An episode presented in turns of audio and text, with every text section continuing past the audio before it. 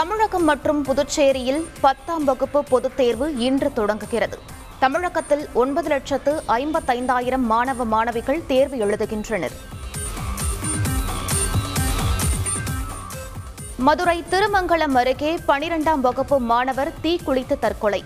தேர்வு பயத்தால் நிகழ்ந்த விபரீதம்.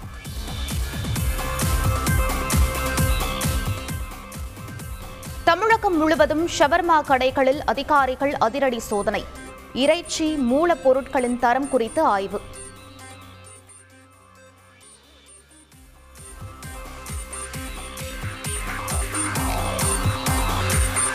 இந்தியாவில் தற்போது நிலக்கரி தட்டுப்பாடு இல்லை. மாநிலங்களுக்கு நிலக்கரி முறையாக அனுப்பப்படுவதாக மத்திய அமைச்சர் பானு பிரதாப் சிங் வர்மா தகவல்.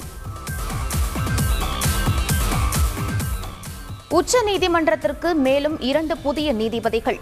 தலைமை நீதிபதி என் வி ரமணா தலைமையிலான கொலிஜியம் பரிந்துரை.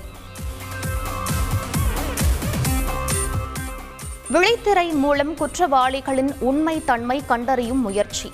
செஞ்சி காவல்துறை துணை கண்காணிப்பாளர் சமர்ப்பித்த கட்டுரைக்கு பாராட்டு. நாட்டுப்புற கலை விழாவான நம்ம ஊரு திருவிழா மேலும் ஆறு நகரங்களில் நடத்தப்படும். அமைச்சர் தங்கம் தென்னரசு அறிவிப்பு. வெப்பத்தாக்கம் மற்றும் தீ விபத்து உயிரிழப்புகளை தடுக்க தேவையான நடவடிக்கைகளை எடுக்க வேண்டும். அதிகாரிகளுக்கு பிரதமர் மோடி அறிவுறுத்தல். என்எல்சி பணிக்கு கேட் மதிப்பெண்கள் அடிப்படையில் தேர்வு செய்யும் முடிவை கைவிட வேண்டும். பிரதமர் மோடிக்கு முதலமைச்சர் ஸ்டாலின் கடிதம். கொரோனா அலை முடிந்த பின் குடியுரிமை திருத்த சட்டம் அமல்படுத்தப்படும். மத்திய உள்துறை அமைச்சர் அமித்ஷா தகவல். திருச்சியில் நடைபெற்ற மாநாடு திமுகவுக்கு திருப்பு முனையை தந்துள்ளது.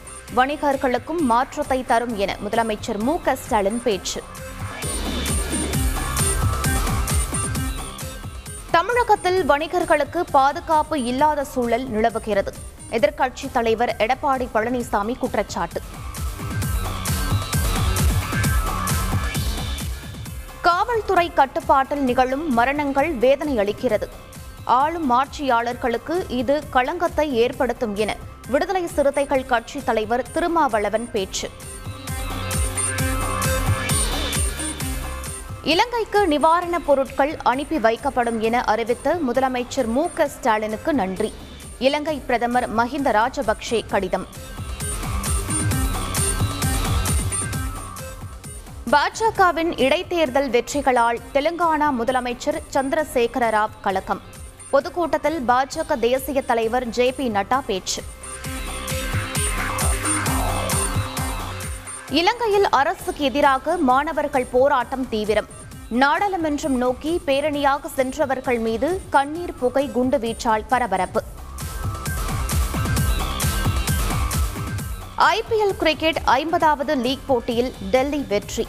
இருபத்தோரு ரன்கள் வித்தியாசத்தில் ஹைதராபாத் அணியை வீழ்த்தியது. ஐபிஎல் தொடரில் இன்று குஜராத் மும்பை அணிகள் பலப்பரட்சை. மும்பை பிராபோன் மைதானத்தில் இரவு ஏழு முப்பது மணிக்கு போட்டி.